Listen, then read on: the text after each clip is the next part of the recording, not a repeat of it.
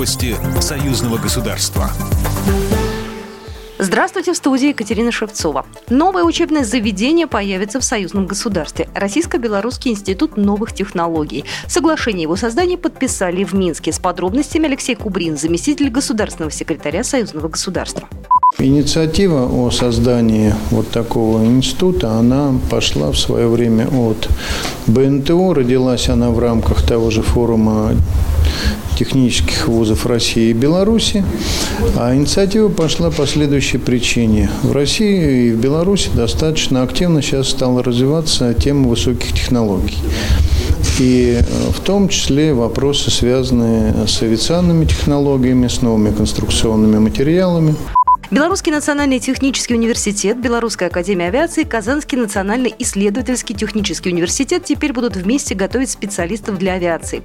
Занятия в Российско-Белорусском институте новых технологий начнутся 1 сентября 2022 года. Сейчас же ученые прорабатывают программу обучения и вопросы обмена преподавателями.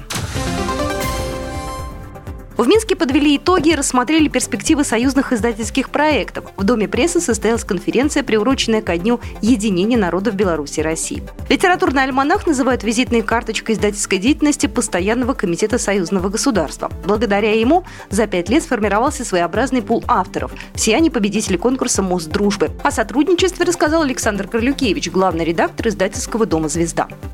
Если говорить о нашем издательстве, то мы признательны Постоянному комитету союзного государства за то, что многие годы творческой фишкой именно издательского дома «Звезда» стал выпуск литературного альманаха по итогам конкурса «Мост дружбы». Это конкурс молодых писателей. И в этом альманахе произведения писателей, молодых писателей России переводятся, издаются и на русском языке, переводятся на белорусский.